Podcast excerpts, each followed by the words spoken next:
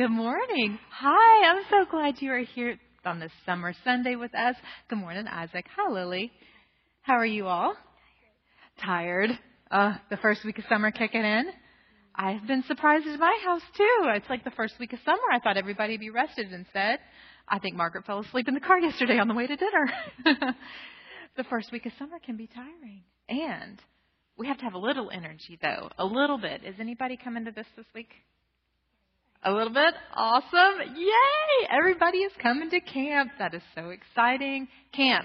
For those of you who don't know, this is our kids' art music praise, and it starts actually tonight. Um, what are you looking forward to about camp? Because some of you have been before. What are you looking forward to? Arts and crafts time. Anybody else? Something you're looking forward to doing? There's a lot of arts and crafts that happens, isn't there? Snack. It is always good to be fed. We like to eat. Now, usually, are you doing? Oh, and we're doing the cooking thing again this year. Like one year we did gazpacho. One year they was last year ice cream day that we made ice cream. Mhm. It's good. I love camp, and um, it's kind of funny. I think that I'm saying that because when I was a kid and growing up, and even sometimes now, I don't really think of myself as being like a creative person. You know, I always thought I was better at like math and stuff like that. And this seems like I would watch people do paintings and write music, and I thought it was totally amazing. And I was like, I don't know how people do that. I wish I could do that. However, there are so many ways to be creative that I want to give thanks for this morning.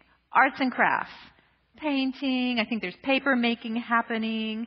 Definitely creative. Um, dance. Anybody like to dance? We're going to catch you at it. I know you dance. Dance. Another way to be creative. Um, cooking. Wow. There's so many. We went to dinner last night, and Bennett actually sat there and read the menu because he wanted to try something new that he had never tasted before. There's so many new things we can do with cooking and foods and everything. Um, writing. Does anybody like to write stories or read stories? We have oh a summer and reading books. Yep, yep. Lots of wonderful creative things to do there. But I have even come to discover or believe that even all of our math and science people that that is so creative.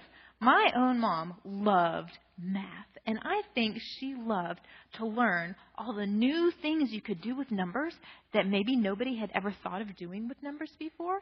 And science, how creative can that be? All the people that I know that are into science, they're not just like studying what like old dead people thought about science and you have to memorize this stuff at school. They're always trying to explore our world and explore things that have never been explored before and discover new ways of doing things. Um, right now, the dinner time conversations at our house, they're trying to figure out how to make the Hyperloop. Do you know about the Hyperloop?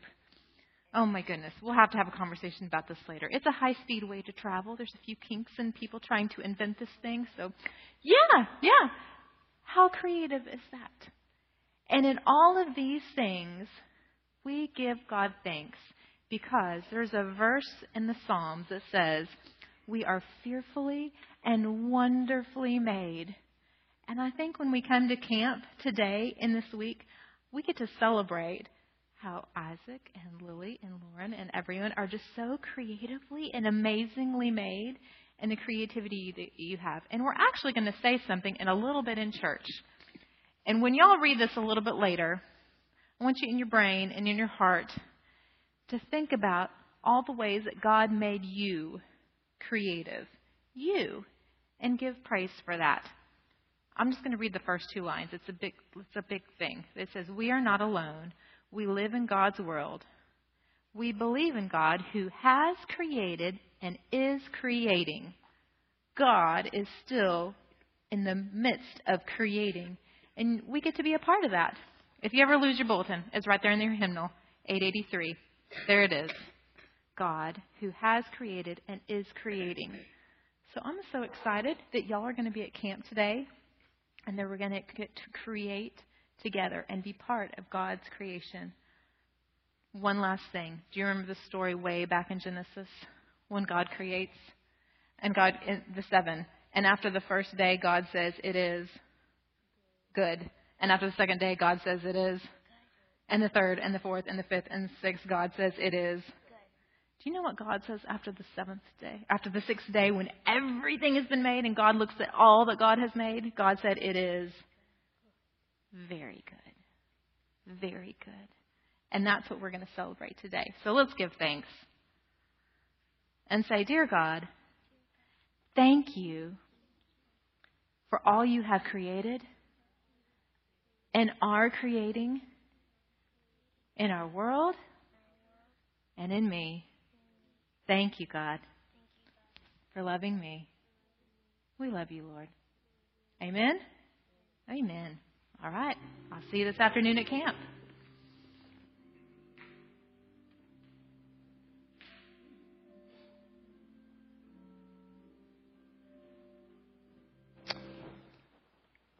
Thank you, Caroline. Actually, what you had to say today to the children is going to fit in perfectly to what I want to communicate through what I'm going to talk about today as well.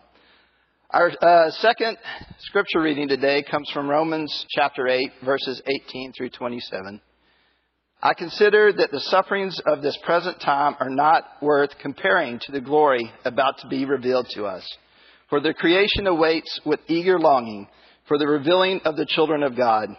For the creation was subjected to futility not of its own will, but of the will of the one who subjected it, in hope that the creation itself will be set free from its bondage to decay and will obtain the freedom of the glory of the children of God.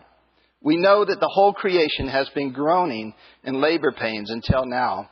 And not only the creation, but we ourselves, who, have, who are the first fruits of the Spirit, groan inwardly while we wait for adoption, the redemption of our bodies. For in hope we were saved. Now hope that is seen is not hope. For who hopes for what is seen? But if we hope for what we do not see, we wait for it with patience. Likewise, the Spirit helps us in our weakness, for we do not know how to pray as we ought. But that very Spirit intercedes with sighs too deep for words. And God, who searches the heart, knows what is in the mind of the Spirit, because the Spirit intercedes for the saints according to the will of God. The Word of God for the people of God. Amen.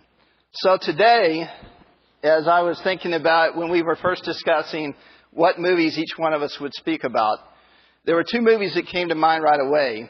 And one of them, it was Green Mile, and one of them was Shawshank Redemption.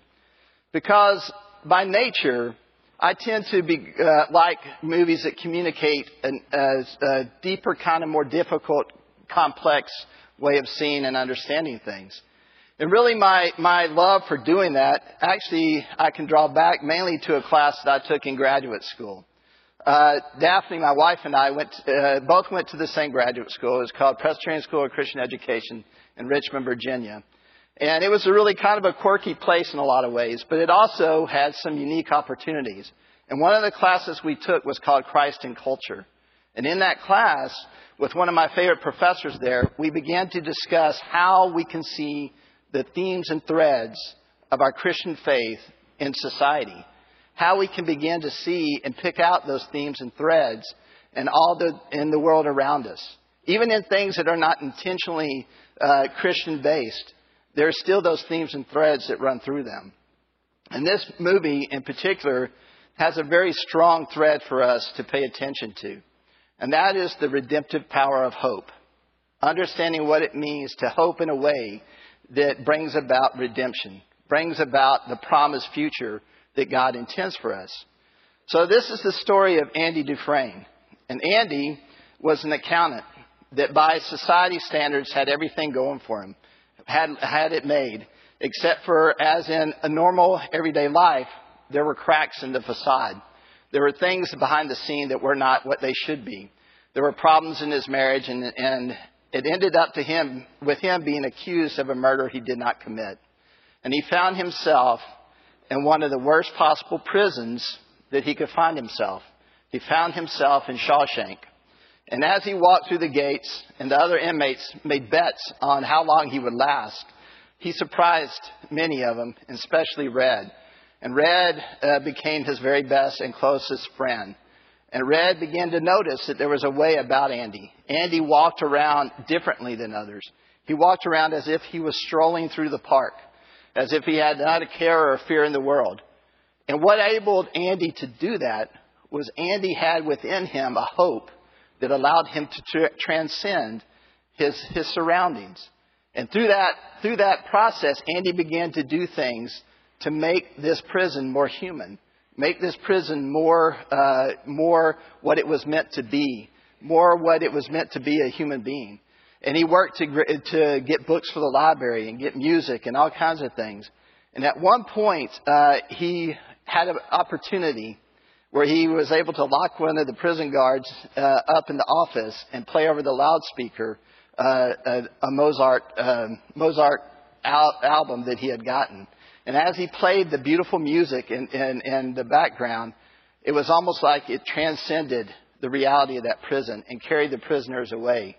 And he paid for that. But after he came out of out of solitary, you know, this this scene that we're going to watch here in a second is a conversation he had with Red and the other inmates. Company. So they let you tote that record player down there, huh? It's in here. In here. That's the beauty of music. They can't get that for you. Haven't you ever felt that way about music? I played a mean harmonica as a young man. Lost interest in it, though. Didn't make much sense in here. Here's where it makes the most sense. You need it so you don't forget. Forget. Forget that there are places in the world that aren't made out of stone, that there's a there's something inside that they can't get to, that can't touch. It's yours. About Hope. hope. Let me tell you something. Hope is a dangerous thing. Hope can drive a man insane. It's got no use on the inside. You better get used to that Hope is a dangerous thing. You know, our world tries to tell that to us all the time. That hope is a dangerous thing. That this uh, Christian faith business that you're about makes no sense. That, that, you know, this, this way of living does not jive with the world. It doesn't work. It doesn't make sense. You know, you need to give this up because it's not rational. It's going to get you in trouble. It's going to lead you in directions you don't want to go. And yet the truth is, when we have that hope inside us, it is a lens through which we see the world in a way that is different, that transcends that reality that is physically in front of us. Just like the music transcended the moment in this prison, even in this horrible setting, the music transcended these inmates to a place of reality that was beyond that. A place of knowing that they were still human beings, even though they found themselves in this circumstance, found themselves in this, this place. Now, I really kind of hoped to be able to find um, a prison costume maybe to wear in front of you today. But I, I fell short of that. I, I fell short in my chaos of my life and running around to, to accomplish that. But truthfully, this, this movie is really a metaphor for our life because we all face our own prison. We all face our own dark places. We all face our own things in this world that, that try to encourage us to give up hope. Try to encourage us to accept a way of life that is less than what God intends. To accept a way of life that is broken. Accept a way of life that isn't this amazing created intention that Caroline spoke with the children about and spoke to each of us about. It wasn't what God intended. This is not God's ultimate plan for us. And yet the world tries to convince us that this is. So, you know, what hope does is gives us a lens to see that differently, to challenge that and question that. So what, where do we go from here? What do we do with that? So, what do we hope for? The first question we have to ask ourselves if we're going to accept this hope, what is it that we hope for? And what we hope for is this redemption. This ability to take the broken pieces of this world and, and them to be made right. All the things in this world that are not of God's intention, to bring those to fruition and to a total reality that God intends. Now, in this world, we know that that's not the case right now. We know that we walk in a world that has much, uh, much brokenness in it. And yet, we are not to be conformed to that brokenness, but we are to be transformed by God's will. We are to transcend that. And the ability to have this inside us, this deeper thing inside us to see that this isn't how we have to define ourselves, allows us to live beyond that. Allows us to step out of that and say, no, this is not what I'm going to accept. This is not who I'm going to be. This isn't my identity. My identity is in my faith and in my hope. So now that we know what we hope for, what is the foundation of our hope? Now, you know, hope is, is, can be real confusing because a lot of hope, the way we use the word hope in this world, the foundation of that hope is on wishful thinking. You know, a lot of times we go through our life and we say, I hope it doesn't rain today. I hope, uh, you know, I have a good meal tonight. I hope for this and I hope for that. And all that really is is wishful thinking. And that's not the kind of hope that, that the Bible talks about. The kind of hope that Bible talks about is a hope that is based in the assured promises that we have in our Creator. The assured promises that, that we are going to be redeemed, that we are going to be made right, that the whole creation is groaning for redemption. The whole creation, everything that God's created, all this that God has created good, is groaning to be made right. And that is God's ultimate intention and plan. And we hope and live towards that reality. We hope and live towards that reality each and every day of our lives. You know, hope is not just a future uh, reality. It's an everyday call to action. It's an everyday promise of a way to live. It is a way of life that is more important than we feel about it every given day. Each day we wake up, it's a way of life that allows us to transcend whatever circumstances may tell us differently or show us something different. You know, one of my favorite things are those, uh, always been those magic eyes, you know, where you look at it and you stare and it's all these wiggly, squiggly lines and it's like, all right, I don't even know what that is. And yet you look at it for long enough and all of a sudden this picture comes out. All of a sudden you say, oh, you know, there's palm trees and a camel and all this stuff comes out of the, out at you. Well, God wants us to look deeper into the world and see what's behind all this facade. You know, the Bible refers to looking in the mirror dimly, but at someday we will see, when we are with God, we will see, see clearly. So right now we kind of see through a foggy, foggy lens. But hope allows us to see things differently and not be convinced that this brokenness and this, this wrong way of living is our only choice, that we can live beyond that. So what does it look like to live out of hope? We know that in order to live out of hope, we have to make a daily decision and a commitment. You know, it's funny. Sometimes I'll get up in a day and I'll just, I'll start going through the motions. I'll start going through, okay, I won't even be thinking. I, I won't take time to focus. And by the end of the day, I'll be in a situation, I'll be like, how did I end up here? I mean, how did I end up in such a mess? How did this day get so out of control? How did I lose focus on this day? And then I realized that when I first got up was the moment I lost control because I didn't refocus myself and recommit myself to live in the right ways, to make the right choices. And if we just sleepwalk through life, if we just kind of react and respond to what comes our way, before we know it, we're going to be thinking, how did I get here? You know, a lot of times that's how we end up in these prisons in our life is because we just are going through the motions and we do what's next. We do what comes next. We do what comes next. And all of a sudden we're like deeper into something than we ever intended and we're wondering what do we do? How do we get out? So, you know, each day, in order to live out of hope, we need to wake up and make that commitment and that choice to take the steps and the actions to live in a hopeful way. So, from that point, what is our goal? What is our ultimate goal of hope?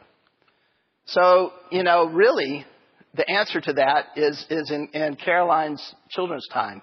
Our ultimate goal of hope is to realize the kingdom that God intends.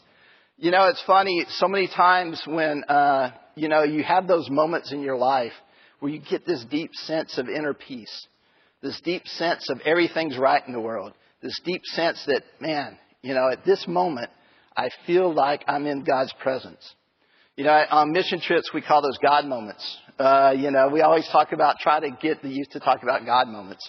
You know, those times in, when they're like, you know, in the middle of doing this, I just had this deep sense of, of purpose, a deep, deep sense of this is, This makes sense. This is who I am. Those are the moments where our world interacts with God's kingdom. It's at that moment where our greatest passion and desire meets God's greatest need, and all of a sudden it makes sense. And that's what this is about, is having this hope that allows us to see that kingdom. When we're standing here faced with all these other things, that we look through that and see this, this greater kingdom that God intends. And the kingdom is not only a future promise, it's a present reality when we're able to live through that. And Andy was a person in this movie that allowed these men in a dire situations to see through that. He gave them moments of hope that they could have never believed could, were possible. He, he was able to do things through his creative uh, intellect and his creative abilities to, to bring light into this very dark situation. And so Andy became somebody, you know, that, that represented a Christ figure to these guys in many ways. Because Andy represented, you know, represented the ability to transcend this situation. So even as we sing, Come Thou Long Expected Jesus, the reason that we wait and expect and are anxious for Jesus' coming is that we know that with Jesus' coming comes the revealing of redemption and the truth and, and the promise of our future.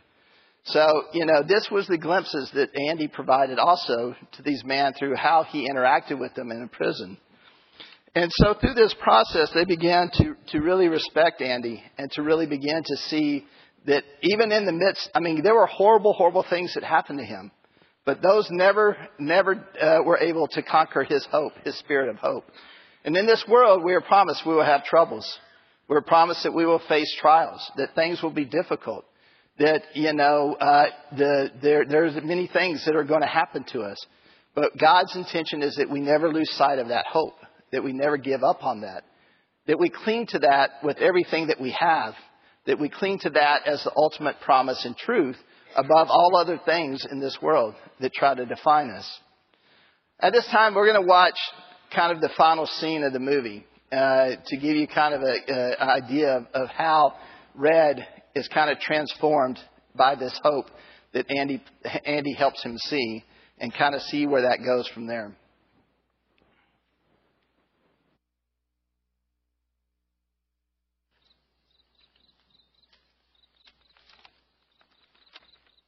Dear Red, if you're reading this, you've gotten out.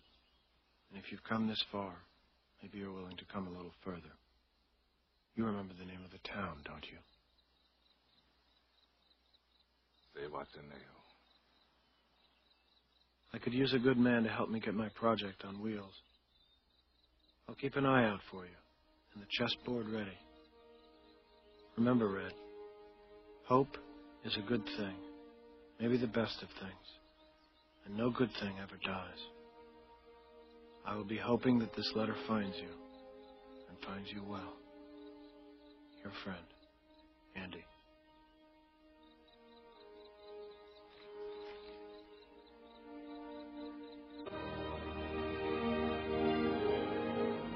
I find I'm so excited I can barely sit still a thought in my head.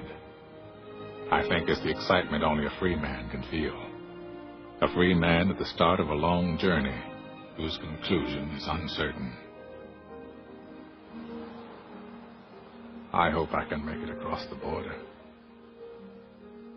I hope to see my friend and shake his hand.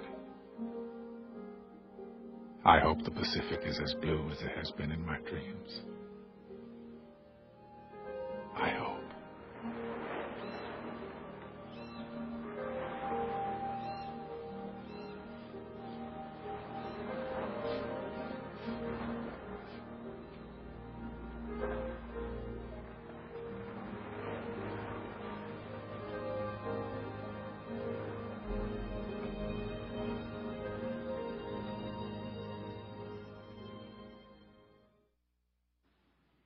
And Red is finally paroled. And, you know, the scene is an amazing scene where he finally says, You know, I know you want me to tell you that I've been rehabilitated, that, you know, I'm, I'm a new man, that everything, you know, I, I've accepted my. But, you know, I can't, that's not really, that's a made up word. The truth is, I wish that I could go back in time and give the young me advice and tell the young me that those decisions, stupid decisions I was making, were not going to lead me to where I want to go. Were going to only lead me into trouble. And that I could advise myself, but I can't do that. I can't go back in time. But I'm no longer that man. I'm no longer that young man. I'm someone completely different. And I do accept, I live with that guilt every day of the things, the mistakes that I've made and the things that I did that got me here. And it was finally in this, this moment that he was paroled when he, it was almost like the acceptance, it wasn't about just saying the words, but it was actually realizing and accepting that, you know, the contrition of, of confessing that he was no longer who he was, was before. And that's what it's all about. God wants to give us a new life, a new create, make us new creations. It's not just making the old self a little better. It's not just tinkering with the old things and making it, you know, not as bad. God wants us to have this, this freedom that Red talks about is he's riding on that bus. You know, I've started a life as a free man. And I don't know where the journey's going to go. I don't know where it's going to lead. But I, I have the anxious uh, and, the, and the excitement that only a free man can have. And you know, that's what God wants us to feel when we accept the freedom that we have through Jesus Christ. God wants us to accept this, this anticipatory excitement that these sinful things are no longer what define us. They're no longer what control us or give us our identity. They're no longer the things that, that, that we have to bow down to, that they have been conquered. And we are free to go into the world and to live as, as well as we can. Because we all, you know, we're not perfect. We all struggle. But we all can live as Andy did with the hope that beyond those struggles and difficulties, there's something greater. There's something more important. You know, this picture that is up uh, is Andy after he crawled through 500 yards of a sewer line to finally get out of the prison, and he stands up in the middle of this rainstorm. And, you know, it, it, to me, it's, is a very baptismal looking scene. You know, uh, it's that moment where he is free, where he has, has been freed from those things that he has struggled against for this whole time. And so, you know, God wants us to experience that, that, that release, that freedom, and that ability to live in a world knowing that there's a greater reality, a greater thing that defines us. And then not to give that up, not to lose that, not to allow ourselves to become what this movie used the word institutionalized. And I love that because what they meant by being institutionalized was that the prisoners became so used to this way of life that they accepted it. And they couldn't even, we